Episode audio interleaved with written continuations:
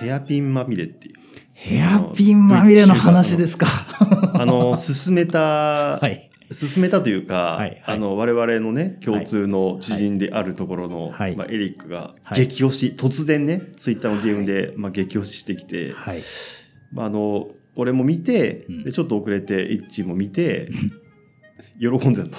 面白いですね。面白いね。面白いああいう、こう、なんていうか、才能の人ってさ、どういう人生なんだろうね。なんかさ、なんていうのかな、こう、あんまりこう、いいあのタイプのさ、うん。人って、うん。YouTube 上とか、うん。まあ、ネット上とか、まあ、うん。テレビとか、うん。まあ、そういうところで見かけるんだけど、おう。なんかこう自分の周りに会ったことないんだよね。こうなんつうかさ、あのこうまずうーんとどう言えばいいのか分かんないけど、はい。こう頭がいい人なんだなっていうのはまあわ分かるわけだよね。そしてビンとわかりますね。あそしてこうあのやってみた系のさ、はい VTuber だからさこういろんなものを作るんだけどそう、あの人は作る系ではありますよね。作る系だねね、そうそうそう自分でね。うんそのその辺に生えてる、うん。こう草のか枯れたやつはい。のこう、まあ、いう藁だよね。藁から麦わら帽子を作るみたいなさあの鬼ほどこう藁を拾ってきてさ、はい。編んで、はい。でさらにこう帽子の形にするみたいな、うん。こうなんか1週間とか2週間延々と作業し続けて、うん。一本の動画になるみたいなうん。ことをさ結構ずっとやってるじゃん。やってます。で。あの忍耐力って基本的にもう俺生まれつきないんだよもう。作業体制が低いんだようん。ねだからあれも本当にすごいなと思うし、うん。まあなんかえーあれさいきなり物作れって言われてもさ、はい。そんな普通できないけどさ、うんなんか経験があるのか元からすごく器用なのか、なんかこういちゃんとこう持っていくじゃんあのあの系統のこうなんていうか能力っていうかさはい。ああいう人もなんかいるにはいるけど、うんなんかあんまリアルでそんなに周りにいなかったなと思って。そうですうね。んあのヘアピンまみれという人はもうこれ聞きながらでもぜひ調べてみてほしいんですけど、ね。本当に今の説明以上の説明をどうしていいかわからない VTuber なので顔は出してなくて、うん。声は地声ですかあれは？あのボイスチェンジャーとかは入ってないと思う。入ってないですね。入ってないとちょっと太くしてるのかなと思ったんですけどおそらくあの声なんですねあれは。あの声地声とか自分で出してるだろう。ねなんですね、でえっ、とまあ VTuber なので2次元もしくは3次元の CG が動くわけですけど、うん。ものを作らなければいけないので、うん。最初は自分の手にあのなんか軍手じゃないけど布の手袋みたいな面手袋みたいなのを履いて、うん。で指先とかが映らないようにしてものを作ってるじゃないですか、うん。でもなんか自分の2次元の CG も自分で描いてるし、そうだね。モデリングとかも全部自分でやってるからね。なんなら3次元も番組で作ってましたよね。作ってたね。うん。しかもそれ一からやってましたよね。一から。そのソフトの使い方を覚えるみたいなところからさやっててさ、勉強して作ってましたよね、うん。これはおかしいなっていうことになって YouTuber じゃなくて VTuber でこれをやるっていうのはすごいなと思いつつ、うん。あれは何でしょう。聞いたことはあるけど見たことないで言うとプロモデラー。あの、うん。プラモデルの、えーようなものを作っていくだけじゃなくてモデリングとして一からなんかこうフィギュア的なものを作っていく造形師の人とかがうん。やっていくような集中力となんか達成までの道のりをコツコツやっていく感じってそういう感じなのかなと。模型師とかああいう感じなのかなと思ったんですけど。そのもの作る人のさあのはい。器用さと忍耐強さっていうのはまあまさにそうだよね、あうん。ーでもそれを実況しながらやってるというまあだから配信じゃなくて動画勢なんですよね。動画だね。うん。なんかそのコメントもさ、うん、こううんセンスがすごくあるというかさ面白いじゃん、面白い、うん、うん、なんかあんまり見ないですよね。そうなんだよな。なんかさあの言葉を選ばずに言うとうん。頭あの勉強ができるタイプのうん。頭がいい人っていうのはさ、うん。割といっぱい見てきてるじゃん。あすごい見ましたね。すごい見ますね。うん。見る見る。うん、それはそう。ん。そのヘアピンまみれのをやってる人うん。は、多分あの実際に勉強ができる、まあ、成績が良かったかもしれないし、うん。もしくはそうじゃなくてもやったらできるんだろうなっていうのは分かるんだけど、うん。なんか明らかに別にそのそこを目指してない感じがするんだよね。い人生において。ね。ああああ確かに。だけどそのすごくいろんなことの才能に溢れてるっていう、うん。ああいうタイプの人って、うん。なんかどういうふうに人生こう生きているんだろうなみたいなさ。あんまりたまに思うんだよね。露出してこないという意味ではその編み物がすごく得意な人とか、うんうん。えーマイクラでずっと極めてる人とかっていうのに多分あちこちにいたんでしょうけど本当に出会うことがないので分かんないですね。話したことがない、そうだね、それで言うとね、うん、そしてこの前の動画でセミ食ってたしね。セミ食ってましたね、うん。でえ突然セミ食ったと思ってアーカイブ見たら結構虫食ってますね。そう食ってる。そして別にゲテモノ食いっていう企画じゃなくて、うん。あのううまいって言って食ってるんそうだよね。セミを普通にうまいって言って正しく調理して正しく食ってるだけなんです。素揚げと、うん。あとあの唐揚げ。唐揚げにして。しかもグロ注意とか書いてないんですよね。美味しいから食べてるっていうね。そうそうそう。うん。一応これで一番動画の最初に苦手な人は無理しないでねみたいなことは注意書きはあるんだけどその後は別にうわーとかって言って食ってるわけじゃなくて、うん。普通にこう淡々とこう調理をしてあのまあセミを取ってね。あのコメント素晴らしくなかったです、うん。土臭いのはやっぱり樹液食って草食系だからあのセミ自体の香りもそうそうごぼうとかさあのうん。根菜系のさ土の香りがするって言ったです鼻からね土の香りが抜けるっていうんですよじゃがいもとかマッシュルームとかっていうじゃがいもとマッシュルームを足して何かで割ってあとごぼうの香りが鼻に抜けるとかって食レポも完璧だし理屈も通ってる、ねあなんか生物生物なんていうの？博物学に多分詳しい結構好きで好きなんだろうなって感じするし。あ博物学詳しそうでした。確かに、あ。なんかそのねかちょっと科学実験っぽいこともさ、うん。やったりしてるじゃんそうそしてこの方女性なんですよね。うんおそらく女性だろう。ねもう今更ジェンダーがどうとかで語るつもりもないんですけど、うん。やっぱりそんな才能が性別飛び越えて関係なくうずもれてるんだなっていうことにちょっと驚愕しますね。そうだね。ああ。の今こう世に出てきてる感じだよね、はい、いや本当そうですね。あのねこう多分なあのクリエイター系のスペック普通に絵うまいしねまずね、そう絵うまい。あれなんか基礎技術みたいな感じでうまいけどさ。そうですね。うまいんだよね。まあ僕のところ、まあ、エリックを返してるとは言っても僕のところまでたどり着くぐらいですから選び抜かれてるとは思うんですけど、うん。今まで見た v VTuber って全部凄まじい人しか見てないんですけど、ああそうだね。一致ね。言ってみれば、うんまあ、100万点バラサロメにしても何でもそうなんですけど、すごい人しか見てませんが、しかしこの角度の凄さが VTuber にいるんだっていうちょっと衝撃ですね。そうだね。あのーなんかこう VTuber の、うん。えっ、と明けの一つはあるんだけど王道ではないんだよ、王道じゃい、ないですね。うん、ああいうこう VTuber の中では若干三次元寄りというか、うんうんうん、まあ、実写パー実写手が見えるとかね。そうですね。あとそのまあ要は実写パートが結構多いからさ、作ってますからね。うん、そう物作ってるからね。作ってますからね。うんうん。確かに。うん。だからまあエリック役こうニコニコ動画のねはい。あの作ってみた系の流れの人じゃないかっていう。ああ、なるほど。ニコニコどもニ多分10年前だったらニコニココ動画でそういう動画を上げてる人なんだろうなっていう。いやーそうね。だからもう動画動画コンテンツが派遣取るわけだと思いました、あの YouTube とかね、うん。そういう感じのね。文章よりもうん。動画が流行る理由がうん。待ってたら僕ですら面白いのが出てくるんだっていうこの幅広さ。なるほどね。すごいなと思っちゃったんですよね。そしたら誰だって楽しめるじゃんって思っちゃいました。そうだよね。あ 一致こうもともとの好みとしてはかなりテキスト寄りだもんね。かなりテキストです。かなり。ネット文化上でもさやっぱこうテキスト文化寄りだもんね。ネット上のね好みとしても。しかもその理由が明確で、うん。動画から得られる情報量だと物足りないからなんですよ。でそこをちょっと超える可能性があるのは実はゲーム実況なんですけど、うん。まあ、いろんな人見てますけど、うん。ゲーム実況ってその人のコメントとゲームとっていう情報がそもそも2倍あるので、うんパーソナリティの良さとゲーム自体の面白さが両方入ってくるからいいんですけどかかる時間長いじゃないですか。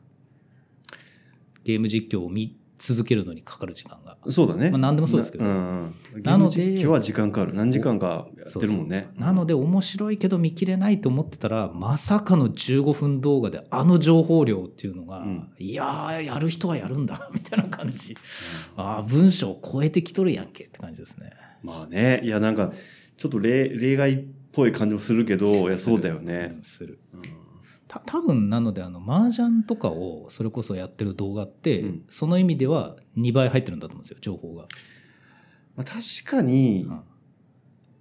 実況、そうだね。まあ、スポーツのじめちゃくちゃ面白い実況付きで見るみたいな感じだから、まあ、情報は2倍だよね。そうですね。スポーツだけ見てても、おも例えばその好きなスポーツだったら、うん。実況なくても、スポーツだけ見てても面白い上に、面白い実況がついてるって感じだからね。正直だから今後僕が動画文化にさらにはまるとしたら、うん。例えばあのエスコンフィールドに野球見に行った時に、うん。リアルタイムでそれを実況してる VTuber がいたら動画見ながら野球見ると思います。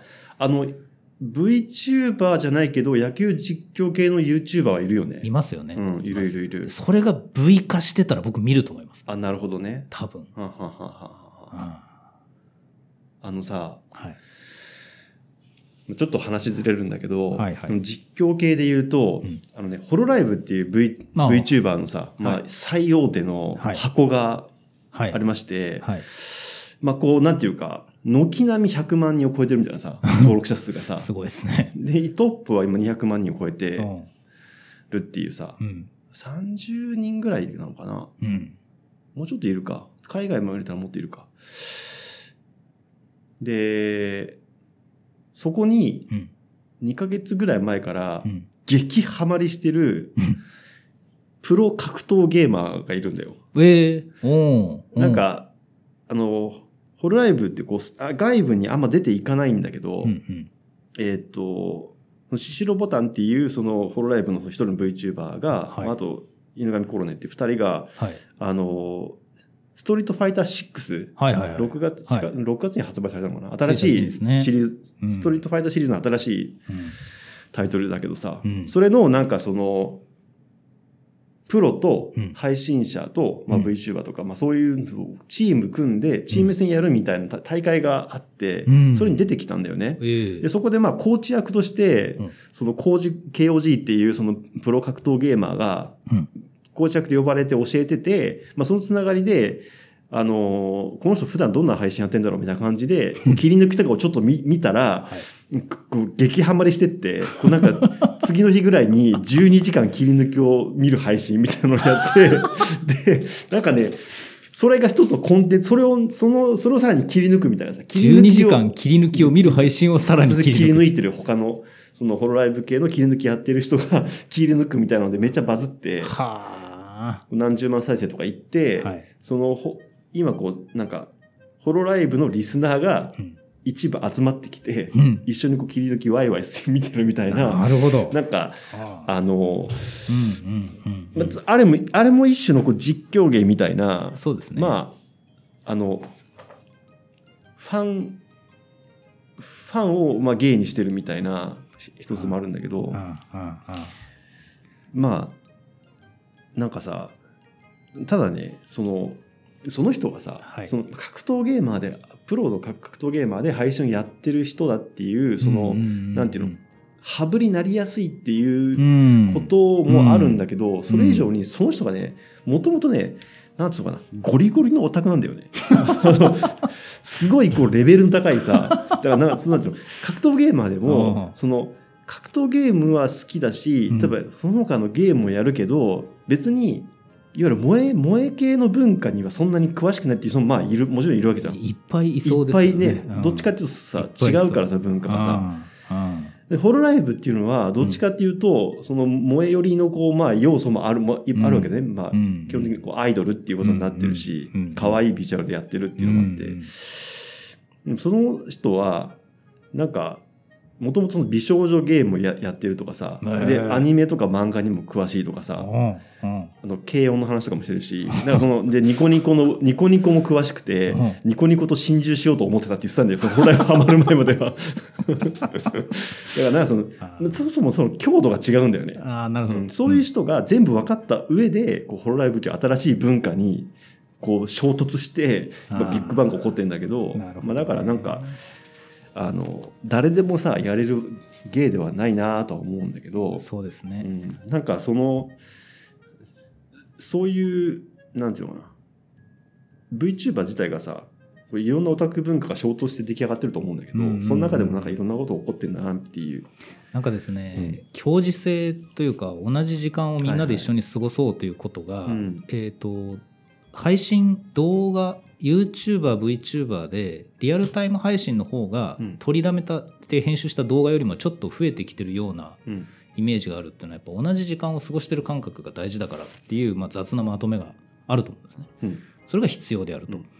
で最大手 SNS であった X がですね、うん。やっぱりあのトレンドとかのうん。ノイズが激しくて、トレンドはインプレッションを稼ぐためにそのトレンドワードにこう、はい。関係なく乗っかってくる人が増えすぎて、増えてるので、うん。例えば今社会で話題になってるようなやつが、まあ、お昼のニュースでバンって出て、うん。いろんな媒体で出てそれがトレンドに上がっても、うん。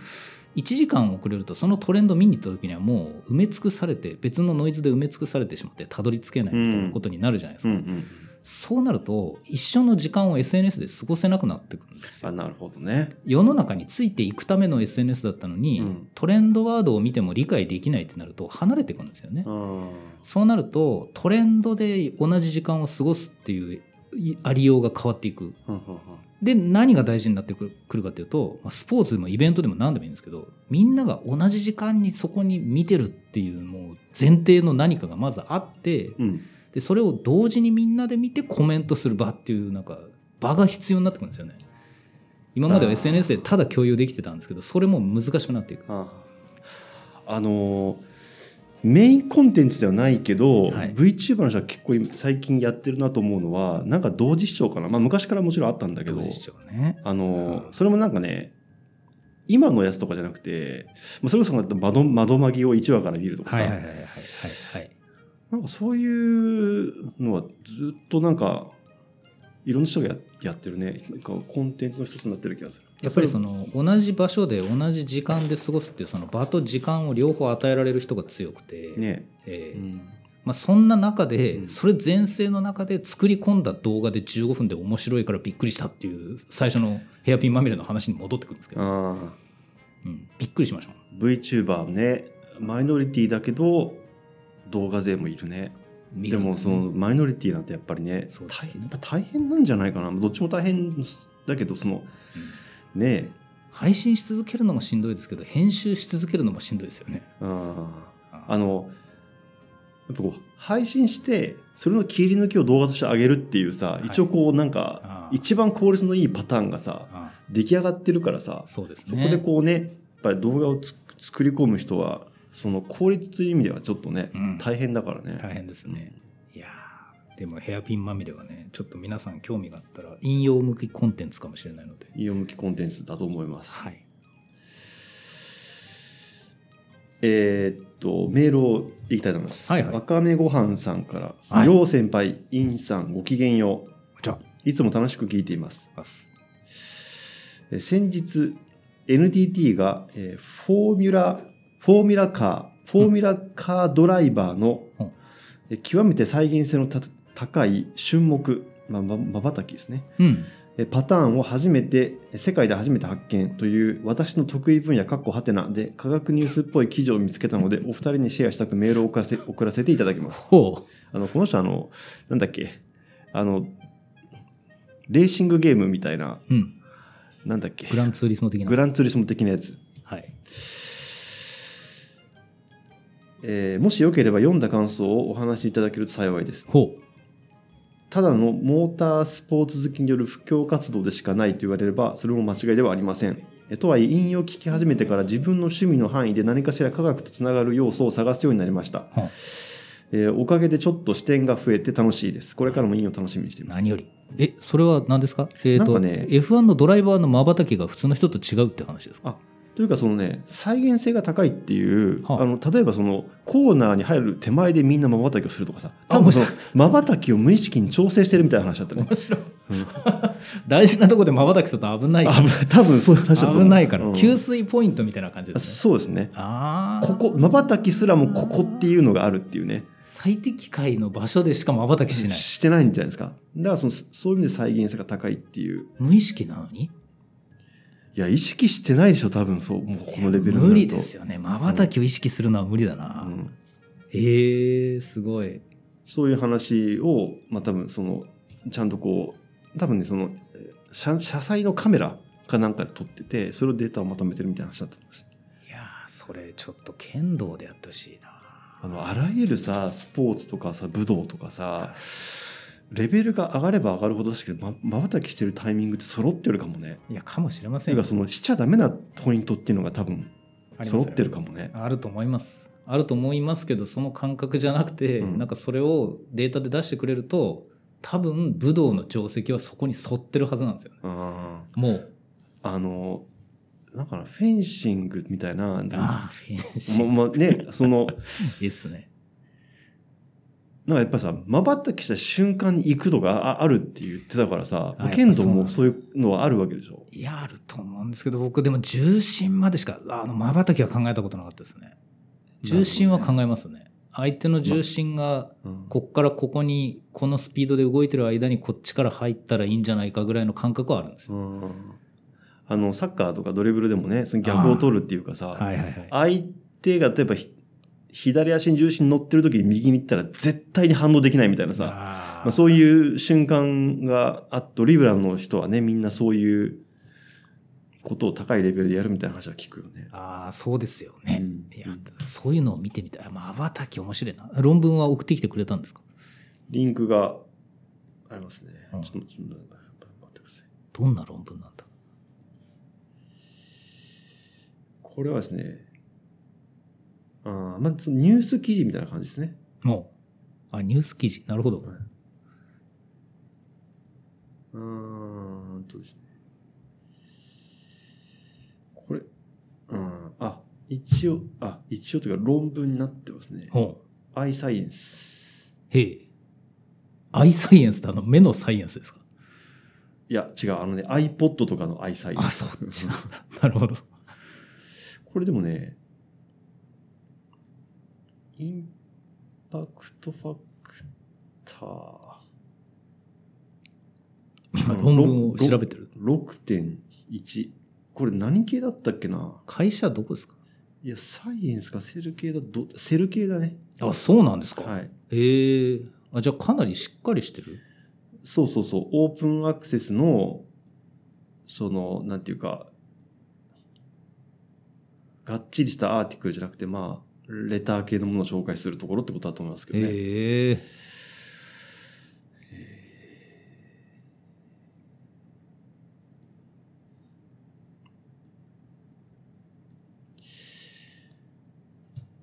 えーっと、楊先輩、一先生いらっしゃいましたら、サンキュータトさん、こんにちは。じゃあ、ミミコと申します。これちょっとね、あの、お悩み相談というか、い、い、なんていうの？医療相談的な感じもあるんだけど、うん。えー今年初めに私は肩の手術をしました。うんずっと五十肩に悩み続けていたのです。うん。うん。えー MRI 検査の結果、変形性股関節、変形性肩関節症。えー肩腱板損傷と診断され、うんえー骨のトゲを削る内視鏡手術を受けました。うん。術後医師から内部の炎症と骨極、骨のトゲがすごかった。随分我慢していたでしょうと言われました。うん。確かに3年近く症状に悩んでいました。うんえとはいえ何もせず我慢していたわけではありません。痛みの原因は筋肉の使い方のアンバランスにあると思い、整体に通い続けていました。うん。ただ一時改善するものの徐々に悪化していきました。うん。一方で知人が同様の症状で外科手術を受け、すっかり良くなったのを目の当たりにし、自分もその整形外科を受診したという経緯でした。うん。え実は以前も五十肩で別の整形外科を受診していたことがありました。うん。この時は2年近くリハビリをしたものの効果なく通院を諦めました。うん。またその後、腰痛ヘルニアで立つこともおぼつかなくなった時には、肩の治療の際の苦い経験を思い出し、えー何年もリハビリに通うわけにはいかないと、整体で手術施術を受けたところ、あっという間に普通に歩けるようになったことがあります。うんうん。ということですね。あの、えー、今いいか。健やかな体調を維持したいので、何かあればすぐ、すぐに医者に行くタイプなのですが、うんここ数年で経験した中年の肩、腰の痛みイコール整形外科か整体なのか問題はどう判断すればもっと早く解放されたのかなと考えています。うんうん。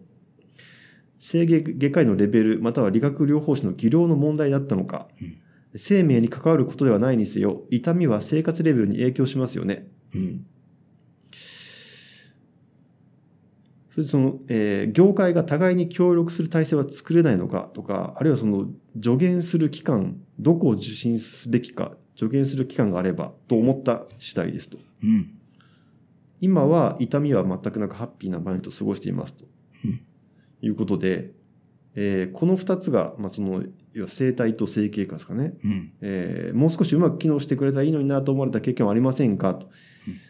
えー季節の変わり目、皆様どうぞご自愛ください。今後も配信楽しみにしてしています。あるあるね。あるいや、これ、なんかどうなんだろうね。その、うん自分にはその、なんていうのかな。その業界がどうなってるのか、いまいちよくわかんないからさ。筋骨格系はですね、うん。えー体の扱うパーツの量が半端なく多くてはい。かつ医者も整体師も自分のなんとなく得意なとことそうでもないとこが全部あるんですようん。そそこと自分がマッチするかどうかなので、うん。ぶっちゃけ運です、トライアルエラーしかないってことですか？ない。はい、でもう誰もがもう名医名医って言ってるところに行って自分だけ合わないことが普通にある世界なので。その、エビデンスっていうかさ、医学として整形外科領域ももちろんいろいろこういろいろこう積み重ねてきてるけれども、はい。実際その、す患者さんによってうん。パターンが多すぎるってことですか、多すぎますね、うん、でかつ整形同士で、うん。うちじゃなくてあっち行ったらいいよっていう紹介ができるほど専門の壁がてか専門同士の谷が浅くないんですよ。あ、そうなんだ。やっぱりもう名医になればなるほどその世界にもう精魂込めて尽くしてますから他の業界の情報をだんだん断つことになるので。はははだから肩すっごい見れる人が腰の世界紹介してくれって言われても俺腰の世界に知り合いいねえわみたいなことが普通にあるんですよね。いやー、わかるななるほどね。か。つ医者同士の知り合い関係って大学時代とか研究領域でとかじゃないですか、うん、患者さん目の前にしての知り合いってわけじゃないのでそうだね。あかんものの考え方とか人柄がいい人は紹介できるんですけど、うんその人にドンピシャの主義を持ってる人が紹介できるかってそんな人いないんですよね。その自分の専門領域のはい。こう、周囲だったらまだしも、私も、その同じ整形外科領域と領域と言っても、うん。専門が離れてしまうとうん。難しいってことなんですね。そうです。なので最終的には口コミしかないんですけど口コミも怪しくてそうだね。肩が痛いのよ私もって言っても肩の違う場所が痛かったりするので口コミも当てにならない。うん。で例えば僕が腰痛とあの頸椎症であの受診した経歴とかをお話ししてもうん。参考にならないんですよ。なので、うんちなみに僕も整体と整形とうん。神経内科にかかってますかつてああ、あの、首とか腰の痛みの時にそれぞれ、ね。はいはいはい。で整体で良くなった時と整形外科で良くなった時と、うん。脳神経内科の主任部長に廊下で言われたことがドンピシャだった時があります。全部違うんですよ。もあうでえーアドバイスですが、えー諦めつつ投げやりにならないでくださいとしか言いようがないですね。ーあー、その一発で解決するみたいな、そういうこう希望を抱くわけでもなく、はいしかしもう全部何やっても無駄だみたいな絶望に至ることもなく、収容を歩き続けてくださいと。そうですそれで言うと、はいえー腰を整体で治したあなたは素晴らしいです、そうだね。おめでとうございます結局最終的には解決してるもんね、この方ねおめでとうございますそして、うんその肩治んない中でお友達が手術したら良くなったっていう話を頼りに自分も手術して良くなったとしたらうん。おめでとうございます、もうん。うその生き方で多分今後もなんとかなるのでうん。多少失敗するかもしれませんけど大外しはしないと思うので頑張ってください そんなも感じ。う痛いとめちゃめちゃテンション下がるからね。かかりますね。僕あの先輩が札幌に来てから仕事が楽になったんですよやっぱりそうですか。めっちゃ体調良くなって着々と太り始めましたああ。あのーいや、俺も太ってるんだよな。いや、本当にね。ストレス減ったんですよ僕はああ、そういうことなんですねい。やふ減りましたね、うんうんあの日中にかかるストレスだけであんなに痩せてたんだなっていうぐらい肉が溜まってきています今いや、もう俺マジで、運動しなきゃなと思ってる。それだけです。おっしゃる通えっと、こんにちは。よう先生え、北海道での新生活、いかがお過ごしでしょうか？りえいっちー先生、北海道といえば私はハスカップが大好きです。うんおーいいですねはい先日、とあるウェブ版の新聞の中で、うん生きている雌雄同体の昆虫が見つかったといったようなニュースを目にしました。カップ関係ねうん関係ないね。えこの昆虫は飼育している人が見つけたそうなのですが、うん。え持ち込まれた博物館の専門家の方が、え雌雄モザイクはうん。生殖能力がない個体が多い、生殖活動をしない分長生きするのではないかといったようなことをコメントされていました。うん。雌雄モザイクなんですね。うん生殖活動をしないというのは感覚的にわかる気がするのですが長生きするというのはどういう意味なのかと思いました。うん。生殖能力がないイコール長生きには何か因果関係があるということなのでしょうか。うん。引用ではたびたび生命の発生について話題になりますがそれっぽい話があれば聞いてみたいです。えーっと星直さんからいただきました。ありがとうございます。人では言われてない概念なんですけど雌雄モザイクで寿命伸びる的な話は、うんうんその頭足類とかだと言われてるんですかね？いやーそっか。まず自然界で言うとはい。生殖活動ってめちゃくちゃコストを払わなきゃダメだからそうですね、うん、まあ死ぬ確率は上がるよね。交尾して死ぬ虫いっぱいいますいしね。いっぱいいる。そもそもね、ううん。んうん。そのなんていうかコストが100っていうかさはい、基本的に死ぬみたいなさありますよね。そういう種はいっぱいあるしね。うん、そうですね、うん、でこれ飼育してる状態で、うん。だから人工的に飼われてる状態で、うん。生殖実際の生殖活動しなくても、うん、生殖能力がない方が長生きするのかな。それ分かんないですわねかんないね。でなんかその染色体の本数が多いとかいそういうのが分かってるんだとしてそれが長生きまでつながるかどうかよく分かんないですわかんないよね。あのさ、えっ、と、まあ、ひ人っていうひ哺乳類はさ、うん。性染色体が、まあ、X と Y なわけじゃん。はい。で、XX だと女性で、はい。XY だと男性だと。はい、で、えっと女性は X が2本ある。だから男性の倍持ってるので、うん。えっと X 染色体の中にある、まあ、遺伝子がさいっぱいあるけど、うんうん、X が2本あって両方から発現っていうかその遺伝子が使われると、うんうん。そのタンパク質っていうか部品が2倍できて困るっていう話があるんだよね。あ困るって話もあるんですか？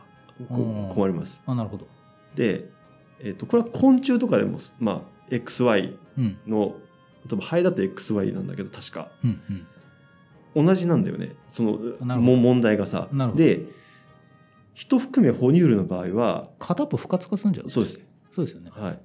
X クロモソームインアクティベーションっていう、うん。まあ、X 染色体不活不活性化っていうのがあって、うん。ランダムにどっちかが不活性化されて、うん。X2 本あるけど1本しか働かないと。はい。で、男性の場合は X1 本と Y1 本が両方働くっていう、まあそういう構図になってるんだけど、うん。えっ、と、ハエの場合は確か、うんオスの X が2倍働くんだよね。はあ。X が、メスの X がどっちか使われないんじゃなくて、オスの1本しかない X から2倍タンパク質ができるみたいな話になって、ああそうなんですか。なんかね、そこの制御もそもそもね、なんか違うっぽいんだよ。ああ違いますね。うん。うーん。その生殖に関しての仕組みってさ思ったより違うよね。種によって。種によって。今ふと思ったんですけど、うん。あの先生遺伝劣性遺伝昔の。ああてか X 晩性遺伝か。X 染色体の伴性遺伝あるじゃないですか。はい、今 X リンクトって呼ばれてる、X リンクト。はいはい、あれ X リンクとの遺伝する病気って、うん。あ色盲でもいいんですけど、うん。あの色覚色覚多様性でもいいんですけど、うん。あの X2 つあるから女性ではうん。保因者になるけど男性だと発症するみたいな話じゃないですか。はい XY しかないから X に異常があると男性の場合はドンピシャで発症するけど、うん。女性の場合はサブの X があるから。あの X2 本あるからね、まあ、X2 どどっちかがええっと正常っていうかはい。普通であれば OK だっていう話ね、って言いますけどインアクティベートされててもサブとして働くんですか？あのランダムだから多分細胞によって違うんだよね、あ細胞によって違う。うん、そうかそうか。あそうか。だからモザイクになってんじゃないかな。体の中で常にどっちかうのん。X がだから、は母親由来が全部不活かとか父親由来が全部不活かとかじゃないはずだよ。ああ分かった分かった。めちゃくちゃ全て納得しました、めっちゃ勉強になったわ、うん。えー引用では WW 生命の発生について話題生命の発生発言について話題になりますが、まあ、これねちょっと前にもした気がするな。1ヶ月ぐらい前かな。まあね生命とか意識の発生で難しいですよね。定義によるからな。先月収録した時にあのどこから生きてどこから死ぬのかの話ちょっとしましたね。あのそのねその意識のあるなしと絡めてありねましたね。意識があるイコール生きてるっていううん。ことであればね。発生学ってあれですね、うん。ものを知れば知るほど面白くなりますね昔より今の方が面白いですもんいやもうそれは間違いないね、間違いない。うん、間違いないね。あとあの虫とかうん。魚とかを知るとさらに面白くなるというか、ああそうだね。うんあ腎臓内科の教科書を読んでると、うん。魚の腎臓の話とか出るんですよ。あそこで教科書投げるんですよ、うん。大抵の人は。うん。はあみたいな、うん。人だけでし必死だわと、うん。この間読んだらちょっと面白くなってきてるんですよね。なるほどねそうなんですよ。あ腎臓の働きうん。海の中だと、あの血液のろ過っていうものの意味合いが陸上の生物とだいぶ違うんですよ。はいはいはい、はい、周りに塩がある環境の中で暮らしている魚類と、うん。基本水も塩分も失いたくないうん。陸上生物とでは腎臓の意味合いが違うじゃないですか。っうんていうのを発生と絡めて語る本って超面白いんですけど、うん。昔読んだ時全然分からなかったんですよ。そうだね。で今も僕語れないんですけど、うん。ちょっとこの間読み返そうと思ったら、うん。あこれ面白いんじゃってちょっとなり始め。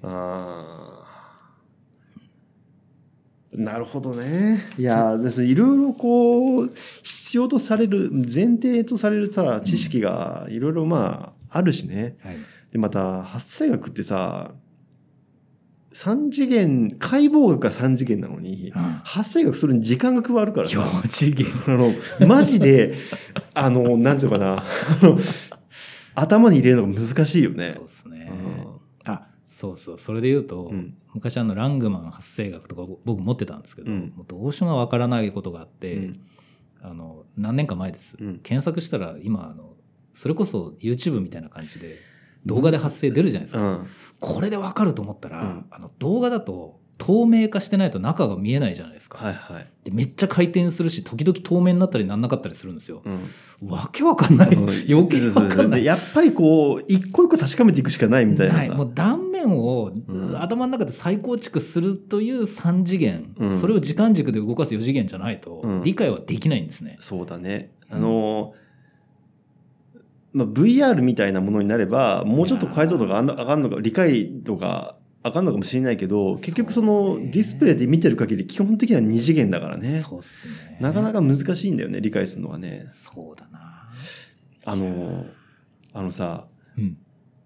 こう、まあ、先週ぐらいにその病理の定点報告みたいなのして、はいはい久しぶりすぎて全然目に入ってこなかったっつったけど、はいまあ、い医学さ、医療全般にまあまあそういうのあるんだけど、はい。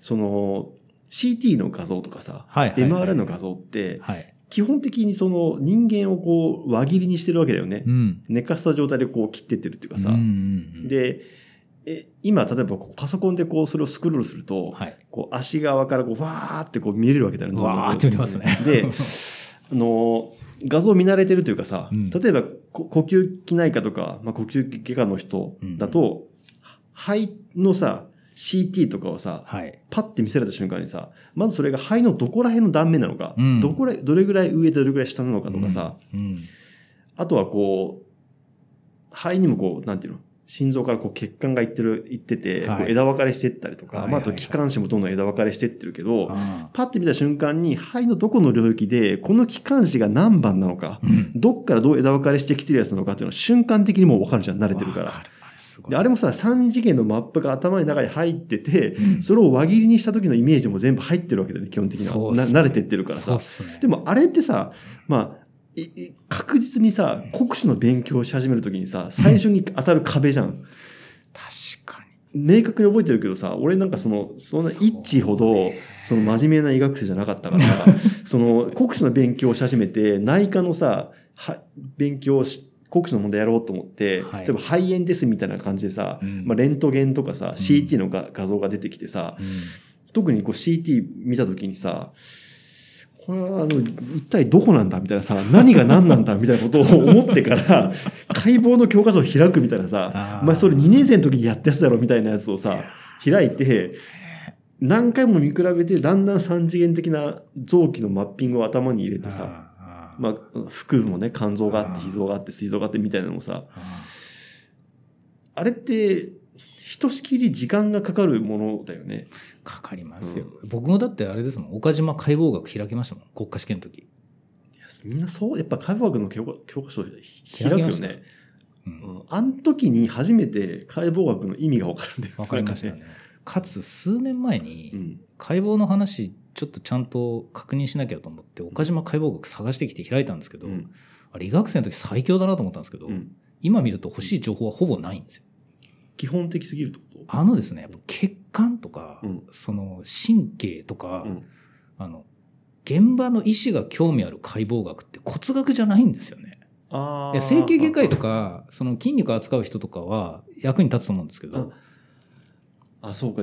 実習解剖学実習の時とかも含めて、はい。結構骨格とか筋肉はの名前めちゃくちゃ覚えたよね、覚えました、うん。だから肘の先にどうやって神経が血管がとかっていうのは岡島解剖学最強なんですけどうん。あのはっきり言って胃と十二指腸と膵臓の周りの血管倉庫を見たいだけなのでそっちをパワフルにうん。拡大してくれてるうん。外科系の解剖学の教科書を別に用意しなきゃいけないって分かって、うんちょっと絶望しましたよね。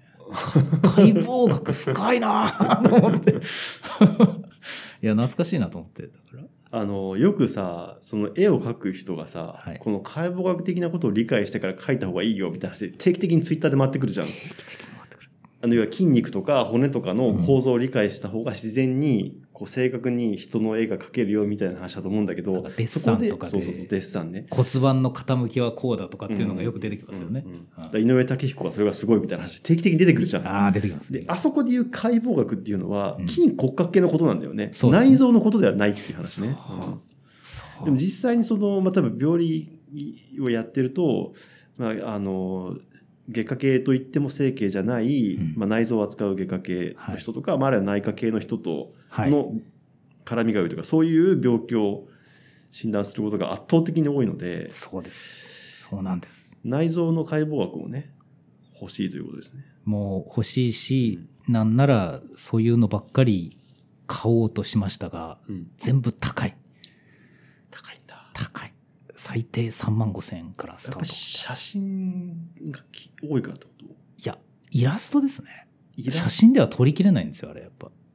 あの、やはり全てを把握した人が絵で描かないと描けない。あそうか。一部を断面にしたり、自由な感じで切ったりっていうのはもうんイラストでなければありえないので、うんうんうんメディカルイラストレーターが渾身の描き方をしたものとかがうんうんうんありますね。ああなるほどね。うん高い俺。もちゃんとあの改めて勉強しなきゃな。あれは折れます。うんまあなんか辞典風っていうか必要な時に必要なところを読むみたいな感じなんですかね。そうなってきますね。そうです。あとは外科医に聞く。外科医に聞くね。いや外科医に聞く。俺だから一回さ、はい。あの外科医の人がその解剖をしているところを見たいなとは思うんだよね。僕遠い記憶なんですけどうちの病院じゃなくてどっかで外科医の人が入ってくれたことあるんですけど、うん自分の興味ある血管のところだけずっと見てて、うん。臓器取るの遅いんでもうやめてくれって思いますよ。いやまあそうか。そうなるよな。そのそうだね。あの根本的に違う作業だからね。あのもちろんそのめちゃめちゃ詳しいけど そうん。こだわり方が全く違うから当たり前だな。逆に外科医の前で解剖をやると、うん。そんなに雑に切ってってすごい悲しそうな顔するんですよ。そうだよね、ごめんねと、うんということでお時間がよろしいのであいいですかね。あのー改めてメールをね送っていただいてありがとうございます。ありがとうございます。引き続きていうかずっと募集しておりますので気が向いたらね送ってください。この放送は多分イベント後だと思うんですけどイベント後ですね。はい。イベントの感想ももう送っていただいてるかもしれませんがそうですね。引き続きお待ちしております。そのうち読まれると思うんで、あの半年ぐらい経ってね、大体まあね、あのイベントの感想に関してはそんなに遅いこともでもあるかもしれないな。あうんりえますから、ね、ありえるありえますから今日読んだろね、あの論文じゃね今日読んだメールもかなり前のものがあります。スルッと入ってるので、すいませんね。あの、はい送っていただければと思いますあ。ぜひ感想ツイートね、感想ポストか。まあいいや。イラストなどね、ありがとうございます。はいえー今週は以上です。ごきげんよう。ありがとうございました